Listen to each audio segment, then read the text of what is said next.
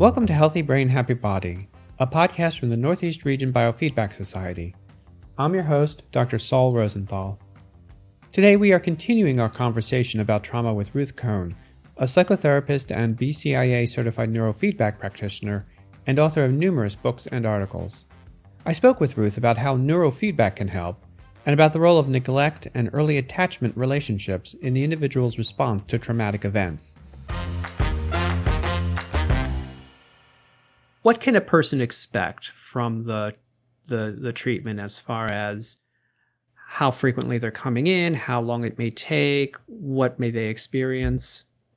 That's a great question, Saul. That is a great question. I want to make another pitch, and this is something that I'm really adamant about. And Sebern swears by it. She writes about it a lot, and I I can't I can't emphasize this enough. Neurofeedback is necessary and not sufficient. Psychotherapy is necessary and not sufficient. We have to have both. And often it's the neurofeedback that enables psychotherapy to be possible. And often it's only through psychotherapy that we can even get someone to neurofeedback. So we've got these ironic, ironically and interestingly, we have feedback loops, both between psychotherapy and neurofeedback, and also what happens in the process, which is that the neurofeedback brings a person into the capacity for relationship that the trauma disrupted. Because as we know that trauma is a fear experience, and what's hardest hit in the area of fear that's created by trauma is attachment, relationship, trust. And most of our people show up in therapy the most motivating um, the most motivating experience that brings people to psycho traumatized people to psychotherapy and ultimately to neurofeedback is loneliness and a complete cluelessness and and suffering about relationship. So where does that leave us as psychotherapists? Well, we've got a challenge given that good psychotherapy really is a relationship. And so we've got a challenge here. This the work with trauma is not short term. And that's unfortunate news that nobody likes to hear. And my whole life, my whole career life, including my personal life, has been really sort of bemoaning the tragedy that a traumatized person has this hideous experience and then has to spend decades of their life trying to climb out of a hole. And so my life and my career has been about trying to speed up that process. So every treatment modality that came along that might speed up that process, I'm in. I want to learn it. You know, feedback is the quickest thing I've learned yet, but it's not quick. And if you read Sebern's book, she'll tell you um, that she, when, and people always ask that question how long is this going to take? Because they're sick of it. And most of the people, by the time they get to us, have been plugging at it for, you know, a very long time already. We're not the first therapists in the sort of trash heap of therapists that have failed. And, so, and hopefully we won't fail, but many of us do they will ask the question, how long is this going to take? Because they're really tired of making wrong turns. So Sebern put in her book, which I highly recommend to everyone, it's called Calming the Fear Driven Brain Neurofeedback in the Treatment of Developmental Trauma. She put in her book that it can take maybe 350 sessions. And she put that in there because we don't know. And hopefully someday um, insurance will reimburse for neurofeedback, but we want to make sure we've got ourselves covered because it can take hundreds of sessions, and often it does. Now, I had one trauma survivor. She had relentless, just unbearable migraine as a result of her trauma, and She had been in therapy for many, many, many years. She came for neurofeedback, and um, she came twice when when she started the neurofeedback, and her um, target uh, symptom was the migraine. She was on many medications when she started. We did neurofeedback twice a week for um, about 14 months, and then once a week for maybe uh, maybe four months. The total time was about two years of neurofeedback. The first part being twice a week, the second part being once a week.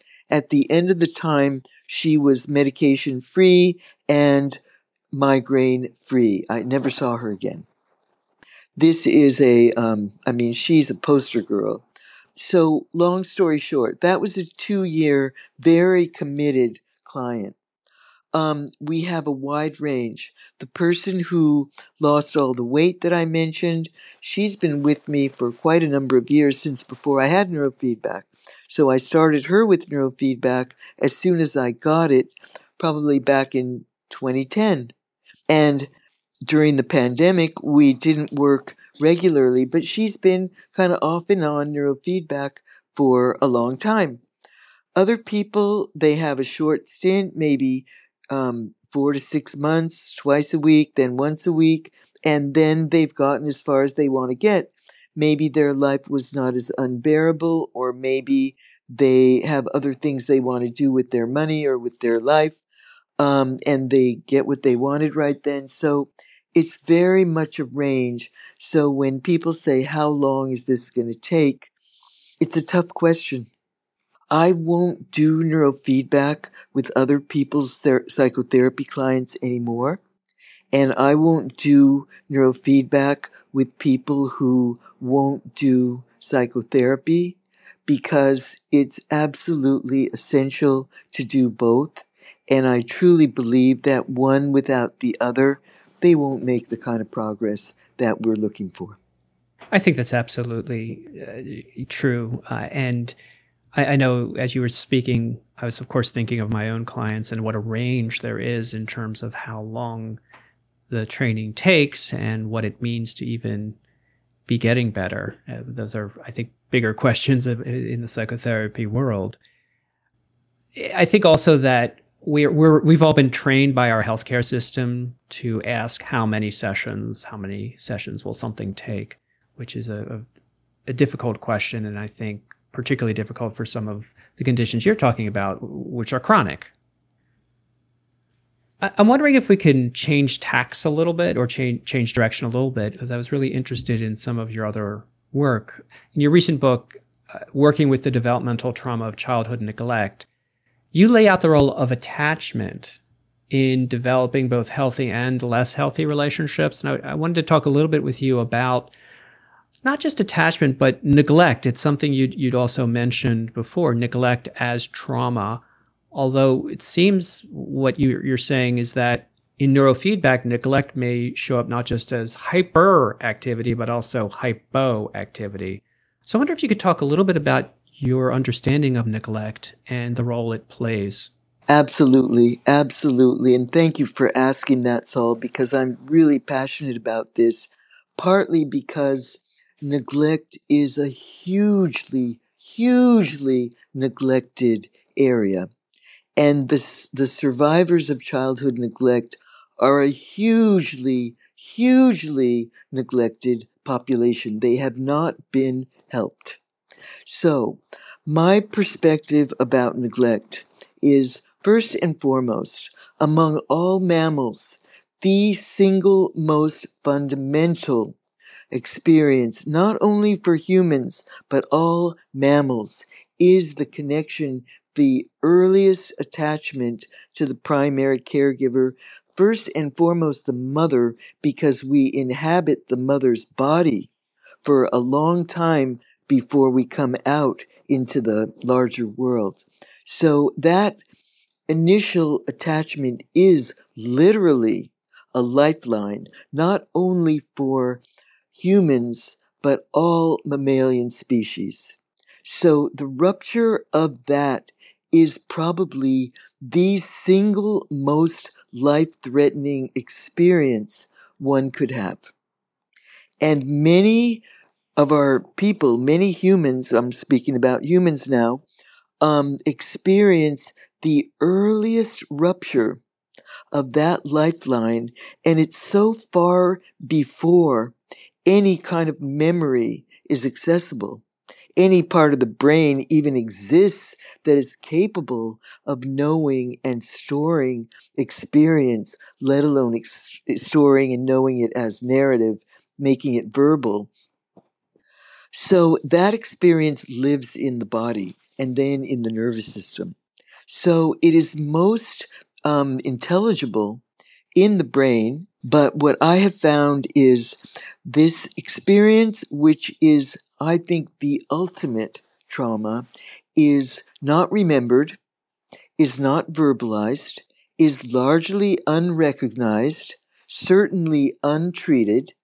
And so these people have continued to slip under the radar unhelped forever. So my work is about first and foremost becoming able to recognize and then help the person begin to get in touch with, know, put language to, and express their experience, which although they can't access it as memory, they and this is one of the things that's both insidious and also invaluable about trauma is that trauma's not remembered it's relived. So they basically enact this trauma in all their present day relationships including with us. And that's how we learn about early neglect is how it gets manifest in present time relationship. And I began learning about this when I began working with couples. And I have my first book is about that, and it's all anecdotal. And most of my work about neglect is anecdotal, but I'm starting to talk more to people who are more in the world of science so they will study it. I don't think of neglect as a sister alongside trauma, the shock trauma, the overt trauma being the real deal, and neglect being sort of like a stepchild, but rather trauma, neglect is traumatic. And as traumatic, if not more traumatic, as all the other kinds like sexual abuse, physical abuse, the things that we associate with trauma that are more showy, that are more dramatic, that are more violent, overtly violent. That's how I think about neglect. And it will show itself in the therapeutic relationship, which is why we have to be so very skilled and patient to do this work. So you're saying that neglect is a rupture of that early attachment relationship. And that early attachment relationship, the point of it is to keep an individual safe and for them to develop a sense of safety and if that's ruptured, there is no sense of safety, which I can see is is a similar experience to what one of these more overt traumas may do. And you see it as affecting or even more affecting than these more overt, overt traumas. Is that because it is disrupting this most basic relationship, the attachment relationship? That's part of it. And what I said was incomplete. And for those of you, those of your listeners who haven't read Allan Schore, and this is a hard sell because he's really, really hard to read. And maybe he's got YouTubes now, I don't know. But when I first learned Allan Schore's work, we didn't have YouTube, we didn't have any, uh, we didn't have Google, we didn't have Wikipedia, we didn't have any of that stuff. So I had to read Allan Schore. And basically, Allan Schore, who's a genius, wrote a, a book. His first book was called something about the origins of the self. And basically, the way the infant brain develops is through the early, early resonance between the infant brain and the mother's brain, right hemisphere to right hemisphere, largely through the gaze. And so, through this gazing experience, that undeveloped mass of cells, which is the infant's brain begins to come online, begins to develop through the resonance. And it's through the resonance with the mother, or through that, whoever that is, and hopefully it's the mother, but often, too often it's not, we learn regulation. And regulation is basically the ability to calm down when we get aroused, when we get hyper aroused, which we do a lot as infants, because when we are hungry, when we're scared, when we're cold, when we're wet, when we want to be touched, when we want to make sure there's somebody there, the baby is in distress and the arousal goes up. So what the what the fortunate infant will resonate to is the gaze of an, of an other that is present. And basically, and I, I say this a lot to my clients because I get this image in my mind at, you know, in these key moments. If this infant looks up into the eyes of a loving other, if I look up into the eyes of a loving other and I see this loving reflection of me, that calms me down. There's somebody there who's present, who's with me, who's letting me know everything is going to be okay. So the whole organism experiences safety. And through that repeated experience of looking up and seeing that, the system learns not only to calm down when you have that experience, but it learns to calm itself down, which is what we call regulation. So, being calm and being connected is all about being regulated.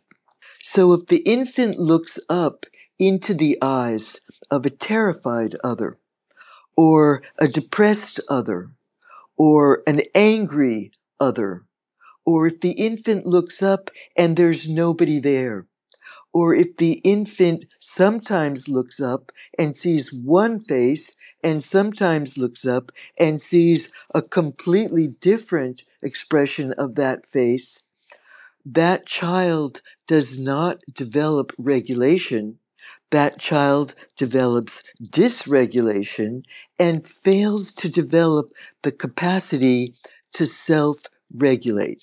So then, fast forward, you get these children and adults with these really dysregulated nervous systems because that the the outside the wilderness clothing people call a base layer, that layer of warmth that you put under all your clothes that keeps you warm and is closest to the skin. And that's what I think of as this earliest attachment experience. It's the base layer. And interestingly, way back in the 70s, when I was a far left wing activist and um, dictatorships were taking over Latin America and people were being imprisoned and tortured all over Latin America with these miserable tortures. I once read a book, and it's a really interesting book. It's called Hope Under Siege. I read this long before I knew anything about anything. I was I wasn't even in therapy yet. It was before I was in my 20s. And the political prisoners who were tortured who had secure attachments in their childhoods, in their families, they were the ones that didn't break under torture. Because their nervous system was regulated, they could hold on to a sense of self and stay grounded even when their body was being completely, completely devastated by pain and sadism they could stay grounded and stay centered and not break and not, not speak under torture. That is the power of that early attachment experience. And when that is absent, you can imagine the power of its absence. This is what we see in our offices. Now, you layer on top of that, say, childhood trauma, So you give you take a child with sexual abuse as a young child. Um, that child doesn't have, for example, well, if that child was protected enough by a protective other that was aware of where that child was and who was getting close to that child that might do harm to that child, they probably wouldn't have had the abuse happen.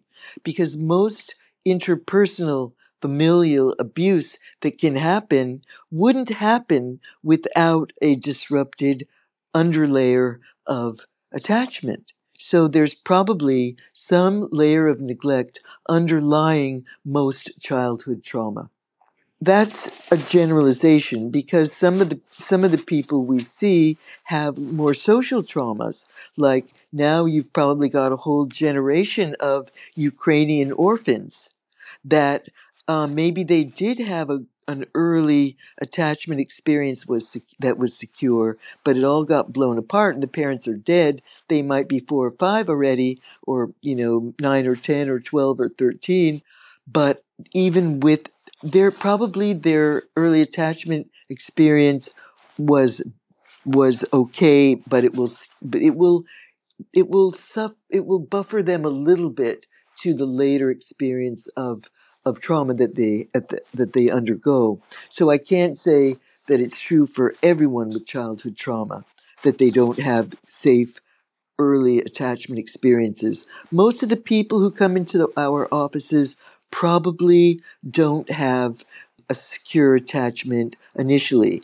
And the final thing that I, I will say, and this is so very important for therapists, is because we don't they don't have a story about their infancy, of course, they don't remember it. We rely for information about that experience on the way we experience them in relationship, the way we observe them in relationship, but also, and this is key, what we experience in our own bodies, in their presence because we're starting to understand better and as time goes on more and more about energy fields and how the experience of a person energetically is somehow transmitted to us energetically.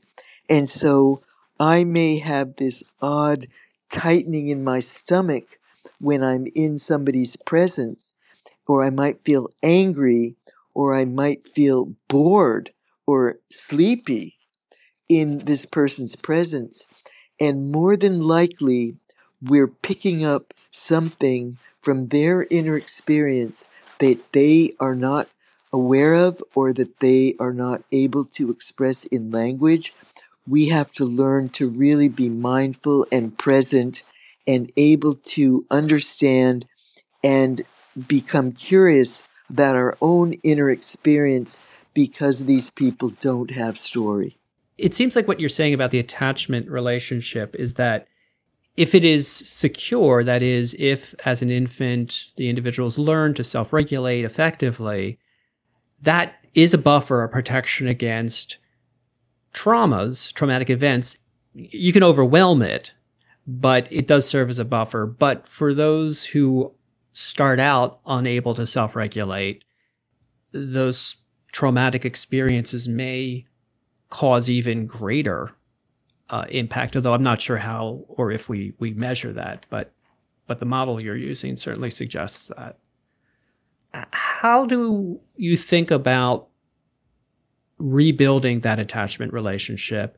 And is the self regulation training of neurofeedback and possibly biofeedback part of that rebuilding process?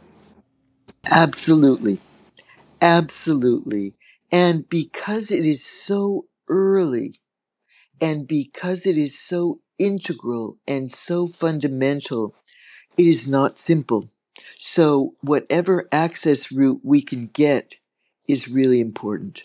And one thing that I um, discovered, not only through my own experience, but also through the experience of my work, is that Many of our traumatized clients do have partnerships, do have long term partnerships, have very difficult partnerships. And when we work with couples, we see things that one may never see in individual therapy because nothing activates the early trauma more powerfully, and any of us with a partner knows this. Nothing is a more potent trigger than the intimate partner. And people show parts of themselves in the intimate partnership that they never show anywhere else. We see the worst of people when we work with couples, things that the individual therapist never sees. So when I started working with couples and I learned that people reenact their trauma in the partnership like nowhere else, that is a very potent way to see what their attachment pattern is in life, in real life. And they get into these feedback loops that are unbearable. And if we can help them with that, and we can, that is a profound contribution to their lives because they suffer. So that's one access route. Um, neurofeedback is a really powerful one, and it's one that does not require speaking, although we learn a lot from the therapeutic relationship in neurofeedback. And many of these survivors of neglect are very dismissive of the therapeutic relationship, or they're not interested in it, or they discount it, or they don't want to engage in it. And it's only through the experience of neurofeedback that they become able to engage with the therapist. The therapist, the therapeutic relationship is a powerful way of working with the attachment rupture. And with many of the neglect survivors, where they may have long standing partnerships, but they partner with somebody who is so self concerned that they don't really have to engage in an attachment, their attachment system is somewhat dormant and they live in what I call a one person psychology. So it's through the neurofeedback that we actually begin to access the attachment system.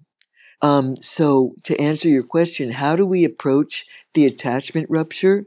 Neurofeedback is a wonderful way in and if we can engage the person in neurofeedback, often that is the access route to being able to work with the attachment system through the therapeutic relationship. I want to stress this piece to therapists that I think of it as what we what I call I was a runner when I was young, a relay race.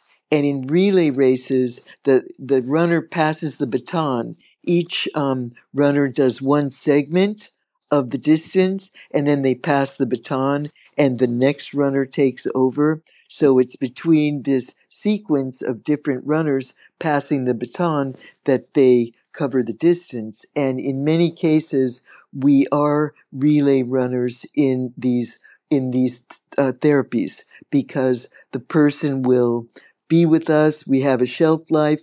They basically stay with us for a certain length of time. They move on. They find somebody else. We have to be able to tolerate that. Not everybody, but many of our clients are very dismissive.